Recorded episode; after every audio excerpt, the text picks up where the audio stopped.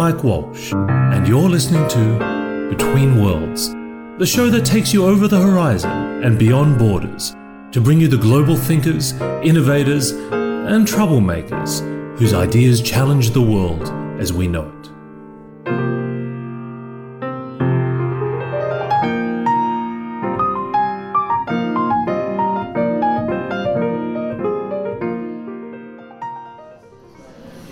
In San Francisco today with Jeff Ma, who is the inspiration behind the uh, wonderful book Bringing Down the House and uh, also the movie 21. Yep. Uh, he's written a book himself uh, called The House Advantage and uh, is now working at Twitter as a senior director of analytics. Yeah. Jeff, it's, it's really good that we, we got to meet. I we know we have a common friend, Neil Robertson. Yeah. Yeah. Neil uh, has been spending a lot of time in Australia, so I'm sure he's made some good contacts there. Uh, I think one of the problems with spending too much time in Australia is you just actually don't want to go anywhere else. That's what I hear. I've still never been, but yeah, that's what I hear. So you, you were a member of the uh, the now infamous uh, MIT blackjack team. Yep. And, and that was that was the mid '90s, wasn't it? When you were Uh, I mean, it all kind of started in '94 and went to 2001, um, and you know, it was basically seven years. Uh, a lot of people think it was like a lot shorter than that, obviously, because that's kind of like what the movie and the book portray. But it was about seven years stretch of time. so what what did playing blackjack teach you about data and decision making, the area that you're so involved with now?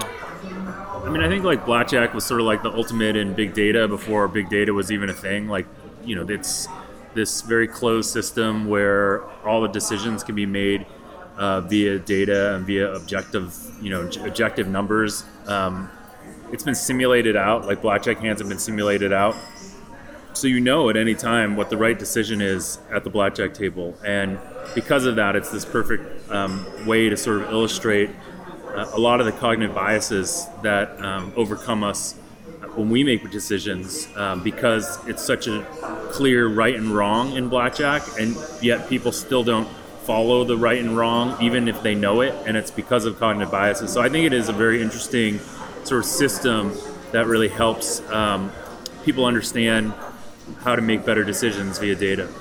Right, and uh, I- mean this this area of cognitive bias. I mean, essentially, if machines were making all the decisions in a blackjack game, uh, they, would never lose. Essentially, would they? Well, they would lose because inherently there's a di- they're at a disadvantage. I mean, it depends on like if they were allowed to count cards perfectly, i.e., like bet optimally and whatnot over time, they would they would not lose if they. this is one of the differences with blackjack. That unlike, say, craps or other games, Well- it has a memory. Right. So blackjack is the only game that in the casino that's subject to something called conditional probability, meaning what you see impacts what you're going to see. So if you take all four aces out of a deck of cards and then try to deal yourself blackjack, you can't because there's no more aces left. Whereas in roulette, you know, people always will say like, "Oh, there's been seven reds rolled in, you know, seven reds in a row. You should bet black," but that's not true. Like that history means nothing. So you're telling me that blowing on dice doesn't actually work? I mean, you know, the, the reason that, that gambling is an attractive thing for people is because you you believe that there is some higher power beyond. Like if you just believe in pure math when you gamble, it's not going to be very fun. it's just going to be like it's basically like if you and I played a game and I said, "Hey, we're going to flip a coin. If it's heads, you pay me a dollar. If it's tails, I'll pay you fifty cents." You wouldn't want to play that game at all, right? But that's essentially what casinos are doing. Maybe not with quite that big an advantage, but they're playing. You know, uh, you're playing a losing game. So in order to enjoy it, you have to fundamentally believe there's some way you can beat it that's not there, or some ethos around like beating the system or beating. You know, it's it's it's like this. Uh, I was I was doing a television show once, and the host uh, we were talking about Macau and all the gambling that's happening there, and the host asked me like, why are Asians or the Chinese specifically such big gamblers? And a lot of that I think is because of this like there is and culturally and like the you know Buddhism and all that kind of stuff this like feeling of a higher being that can help and they're very superstitious they're very numbers oriented Yeah. um, and that drives them to you know like gambling maybe more than than other people Uh, That's interesting. I hadn't thought about it that way. I mean, I, I used to live in Hong Kong, so I spent a lot of time in Macau. yeah And it, it is Macau's like Vegas, stripped away of all of the stuff that Vegas does to pretend it's not about gambling. right no no but that's but macau is all about gambling right Yeah. that's and that's you know that's the difference between macau and vegas Vegas now makes more than 50% of its revenue from non-gambling. From EDM. Yeah, or EDM or restaurants or you know whatever. It's it makes a lot of money on um, non-gambling revenue. Um, so you know, we spoke a little bit about cognitive biases. So when a when a human being is you know faced with the obvious choices to make in different situations that you can do now if you have some strategy with blackjack. What are some of the I guess the mental holdups that people have that stop them from making the right decision? I just think we're all, you know, we're all emotional in how we make decisions, and we're all influenced by very emotional things. Like the concept of loss aversion, I think, is very common where people are afraid to lose. They don't like understand upside and gain. They're just afraid to lose, so it forces them into decisions that they wouldn't normally make otherwise. There's, you know, the no, there's also notions of like endowment bias, which is a similar thing to loss aversion, where like if I uh, if I own something or like if, if I have, uh, you know, I, I'm not willing to take a risk when I own something than if I didn't own it. Sort of like it's it's like the reason that companies stop innovating, they grow because you know they were willing to take risks. But once they get a certain uh, level of users let's say they don't want to lose those users so they're not willing to take the same types of risks. Like a company like apple doesn't care. They, they go out and they'll, they'll change things and they'll change ui and they don't care. They know that like in order to grow they're going to have to keep innovating. Fa- facebook's similar. Like they know that they've got to take risks to like continue to grow. And, and they do. They go and they buy things for lots of money that end up helping them innovate so, I mean, I think the notion that um, as human beings we're, we're, we're afraid of loss. Um, there's also just other things that we convince ourselves of. Like, there's one common bias that I think about a lot, which is confirmation bias, which is when people tend to only believe or remember details that confirm a bias that they have or confirm an opinion or a hypothesis that they have already, and it causes them to make bad decisions. This is the ultimate example of the Facebook filter bubble, right? I'm not familiar. With you know, they, they said that the, the, problem with social media is that it just shows you opinions of yeah of, of people who you've got similar views yeah. to. and I think that's ha- that happens to some degree on Twitter now, um, and it's just generally happening all over the place, right? Like, I mean, this whole concept that Trump's pushing through fake news, and you know, it is very very hard these days to get a, like a legitimate you know objective point of view. I mean, even this whole like Sweden thing, which is hilarious, right? I mean, that he talked about what happened in you know in a speech he said what happened last night in Sweden. So clearly he was misremembering something or whatnot but now like there's still a lot of people that believe that there is an immigrant problem in Sweden and then if you look at the you know more of the liberal media they say there's no problem in Sweden. So what's what's the truth right? Um, I don't know. I mean that's I think it's it's a challenge that we're going to face as a as a as a country or as a society is to try to get real news. And, and that that's like why I think Twitter is so important because Twitter does allow you know equal points of view on on these types of things, and then it allows people to sort of filter that in themselves. So a key part of being data driven, like you talk about, is the ability to make decisions from a place of evidence rather than emotion. Right. Uh, but but can you? I mean, can you be too driven by facts, or or, or, or I mean, does emotion have any? Uh, any relevant information in. I know, I know you're not a big fan of, uh, um, you know, of, of uh, Blink and, and the yeah, I mean, theory about intuition. I think I think people don't understand what like data-driven decision making really means, and what it means is that you're going to try to make decisions as much as you can based on evidence and data, but you're never going to have a perfect data set to understand that specific decision. And so you're going to have times where like you're not sure if the data that you're looking at or it's it's not it's never as perfect as blackjack and that's kind of like one of the big interesting things I think whenever I, I give a speech and someone asks a question like I think that's the best question people always ask is like so blackjack is like this perfect system how do I have that same sort of rigor in something that isn't a perfect system like that. And, and the reality is, you, you, you can't. Hmm. But you've got to strive. I think I think if in this day and age, if you don't strive to try to have that at the core of you know your like at the center of how you make decisions, then you're going to lose. I mean, like someone asked me the other day about like you know companies that you know aren't like looking at it this way because I, cause I, I always believe that like the best way to be successful around data driven decision making is to have it like permeate all facets of the of the organization, like from the CEO down to like the whatever the interns or whatever, all believe this. Um, How, how do you do that? I mean, I, I know, for example, that Amazon, one of the ways they've tried to do that is that you, you kind of PowerPoint. You have to bring stacks of data to a meeting to get a decision made. Do they do similar things at Twitter? I mean, yeah, I think at Twitter we are definitely very data driven. Um, I think I think the way you do it is you have to like you have to have some wins. You have to have and you have to also be able to like practically speak with leadership and make leadership understand, you know, what role this data should play and how they make decisions. Right.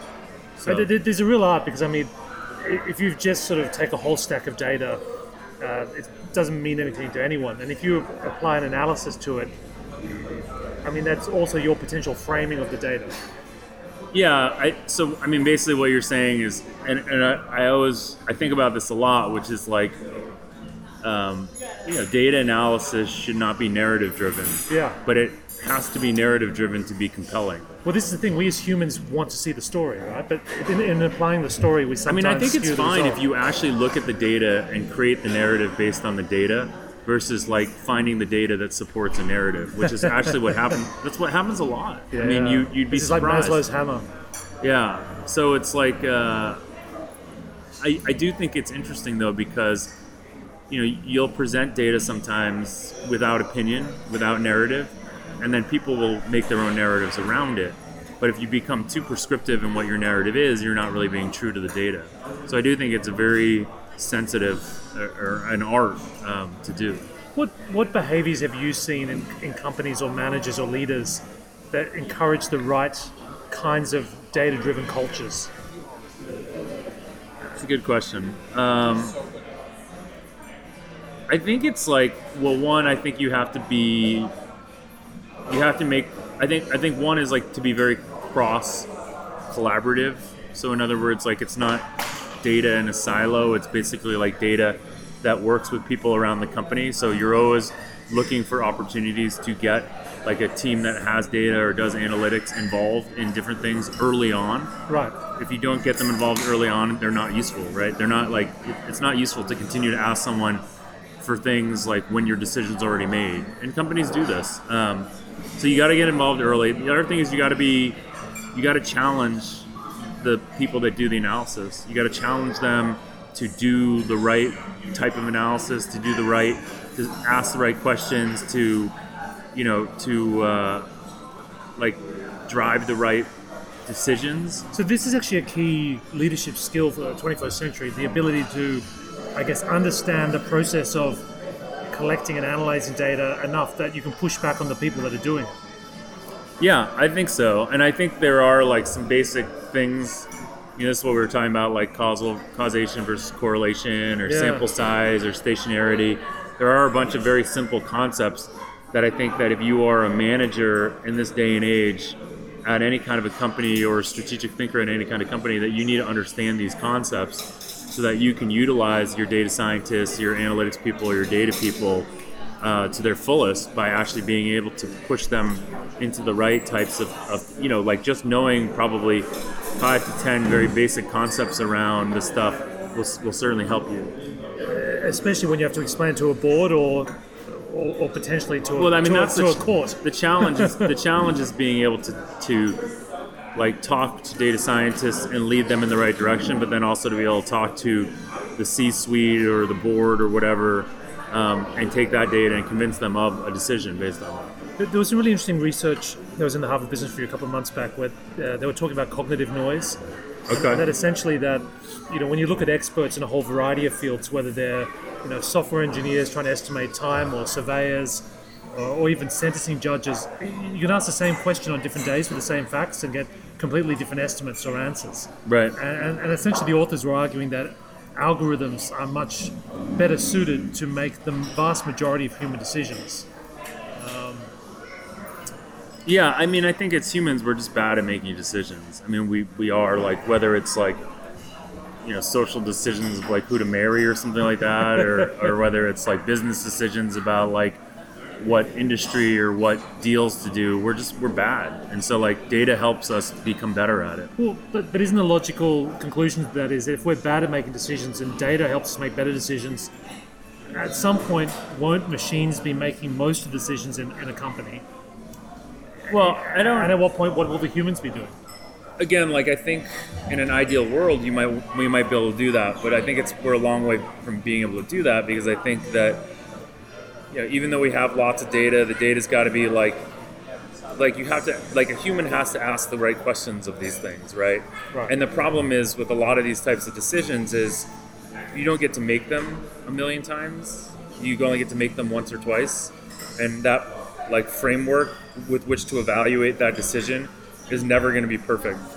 So, I mean, I think that yes, we'll be able to have a lot better um, tools for decision making, but I, I do think humans will still play a big role in the, that type of decision making. I guess if you look at, at a product level at least, I mean, something like Twitter, what you see is determined by an algorithm. Uh, but that algorithm is still designed by people. Yeah, and optimized by people, and the results, you know, are are driven and, and analyzed by people. So yeah. Is it quite a political thing, the design of algorithms in organizations? What do you mean by a political thing? Well, I'm just, I'm just, you know, as someone from the outside, when you use a lot of these data-driven products, uh, driven by machine learning and algorithms, it, it sort of feels like they're, um, they're sort of omniscient. You know, they're all-knowing in, in terms of how, like, there, there is some perfect way that they're making these decisions. But I guess when you sort of see things leak out, you realize that it's often very human decisions that have determined, you know, how these algorithms. Yeah, I, I definitely think so because I mean I think also like there's just even even if you say like oh we're going to create this algorithm to optimize for the user, you know what does that even mean? Like what are you trying to optimize Yeah. for? The the amount of time they spend, the amount of you know ads you can show them, or like the amount of times that they will come back because they know there's good content. So these are all things that you know you have to sort of again like there's no perfect answer here. You're going to be shown like our portfolio of different like metrics that move, and you've got to decide based on those results like what you want to do or how you want to tweak things. I thought it was a really interesting story about how you came to be at Twitter because you actually created one of the world's first companies that was looking at essentially at the uh, the quantified self applied to work. Yeah. you, you were trying to quantify productivity. Can you talk a little bit about, I guess, the origins of? Uh, Yeah, I mean, I think I think like uh, so Neil um, Robertson, who is our common friend, um, he had the kind of idea to like gamify work, um, and it was based on some of the stuff that he was doing at Trada, the Right. company that he had started. This was early on, right? This was like Yeah, and so he he had gave me sort of a, a four or five page PowerPoint with sort of the, some ideas around this, and for me, like I was interested in sort of the the way that that real metrics could marry with this idea of sort of like gamification, um, and then I, I became even more interested in the fact that like oh, there's all these systems of record that people do work in that have APIs that are sitting in the cloud that we can access the data and like especially programmers, right? That- that well, was, uh, yeah. I mean, certainly programmers with things like GitHub or Pivotal Tracker or Jira, like all these types of things, actually, like, yeah, they, they are. Um, but I think, you know, so we worked on that for about three years and, and we definitely made some mistakes um, in terms of what we were trying to do. Um, I still think there's a big opportunity there. Um, Twitter acquired my team and, and the tech we'd built, um, and been working on it. Uh, small group at, at Twitter is still working on it, uh, but generally, like, I think there's still a big opportunity to change the way that generally that like I mean just when you manage someone or when you manage a team or you manage a project there's a bunch of important things that you need to understand and you need to be better at and you can do that well if you start with the fact that there's data about that so simply just even understanding like what people are working on and having a good way to visualize that built on top of something like Jira or GitHub would be a great tool for managers, right? Right. And then taking that, once you get that visualization or once you get that transparency built up, then all of a sudden you can start building, you know, things on top that track, you know, people's behaviors or people's like be, like work patterns, and when they vary, where their work patterns vary a lot, is that a signal that that person might be struggling that you might need to talk to that person right now? You know, the most common best management practice is like walking around, right? The idea of just walking around the office and talking to people and seeing how they're doing and doing one on ones. And I think that's great, but I also think that in those situations, you're relying on an explicit signal, right? An explicit signal is only as good as the, signal that people are, what they're telling you, right? So implicit signal, understanding like how people work, can always be you know, a very good complement to explicit signal.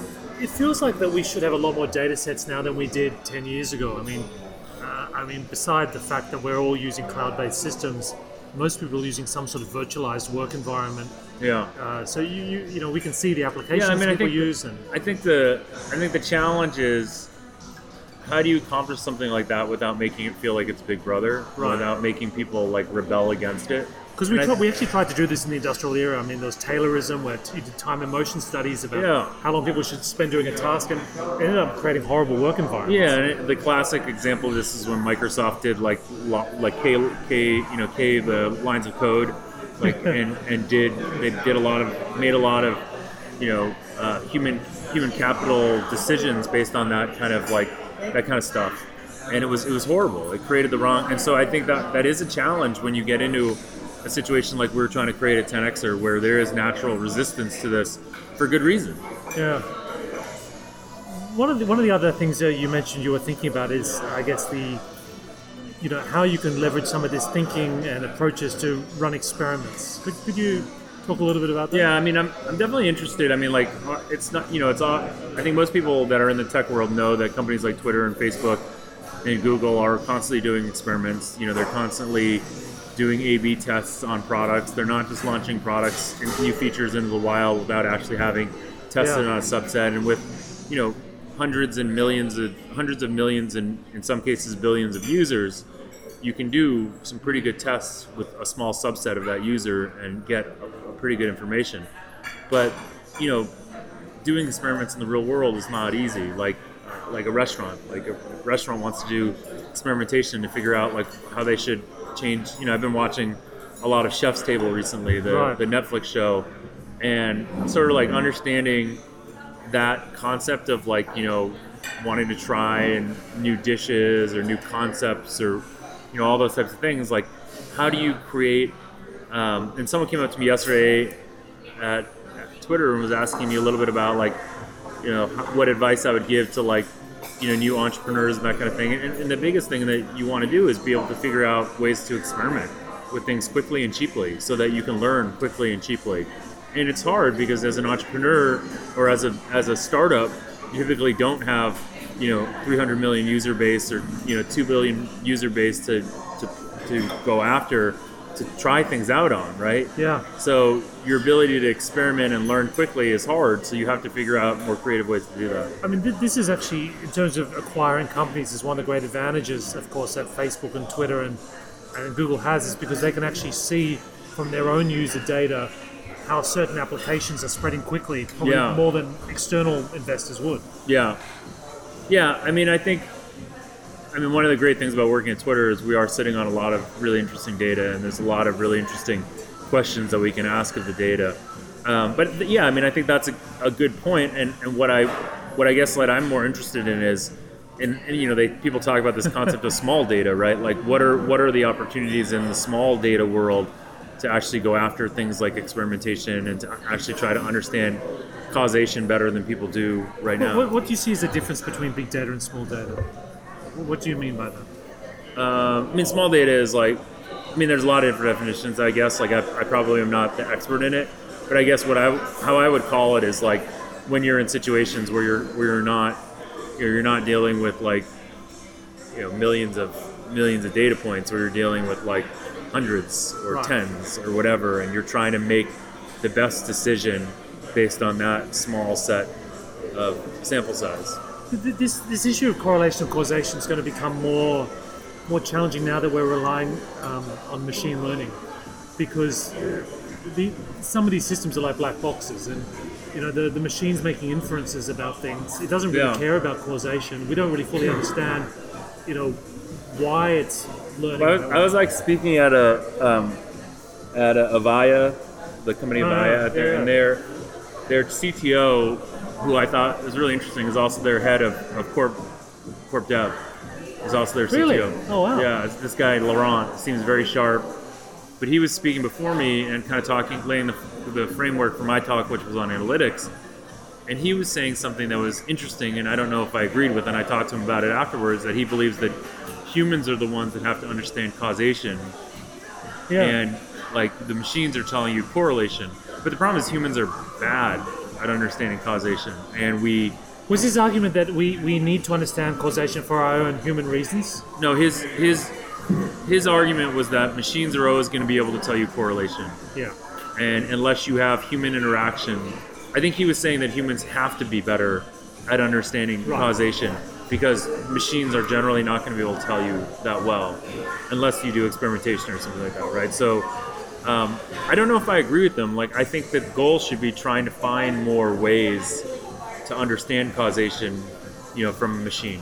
I, I think so because I mean it feels like you know causation isn't a human quantity. It's actually something scientific. It's just that you know it's, it's correlation with with ex, with a greater, resol- what, greater I- resolution. I, I think what he's trying to say, and I agree with him here, is that like if you have two people for a job, right, and one is a you know chemistry PhD, the other is a computer science PhD, one is going to understand how to you know figure out causation better than the other one yeah.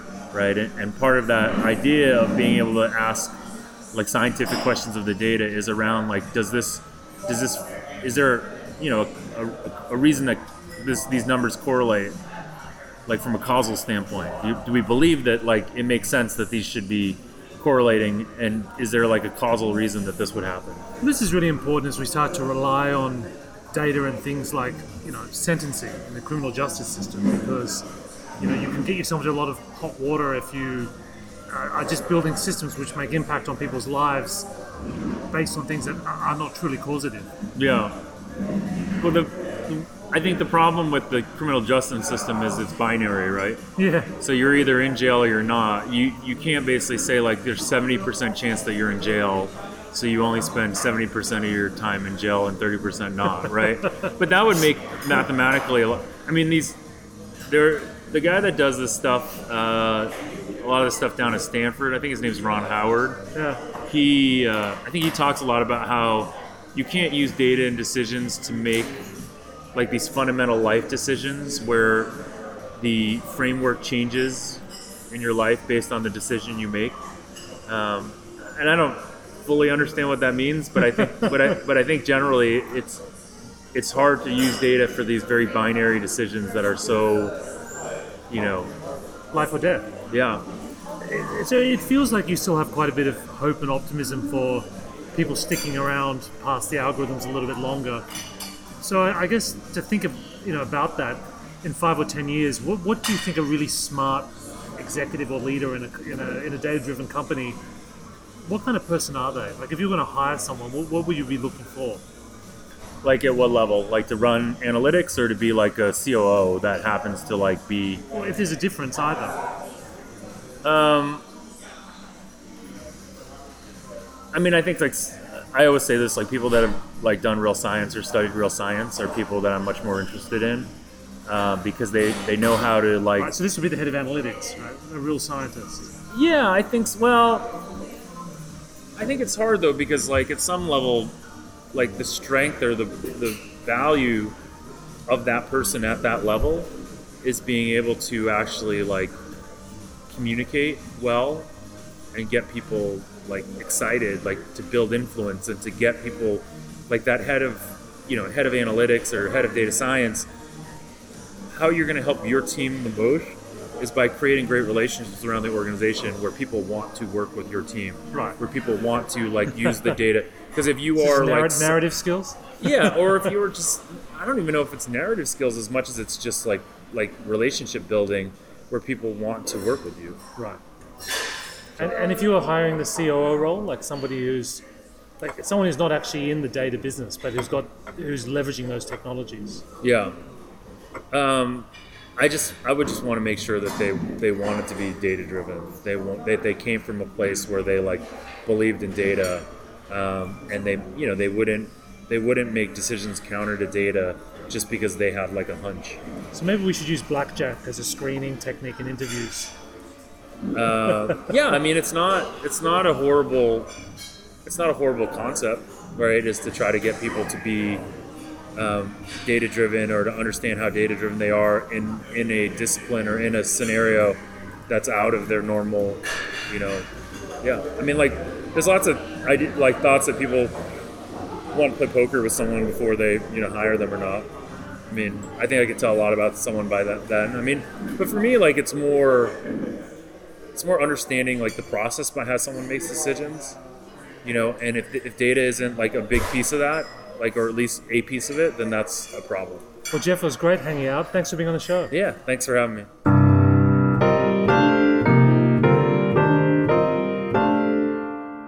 You've been listening to Between Worlds.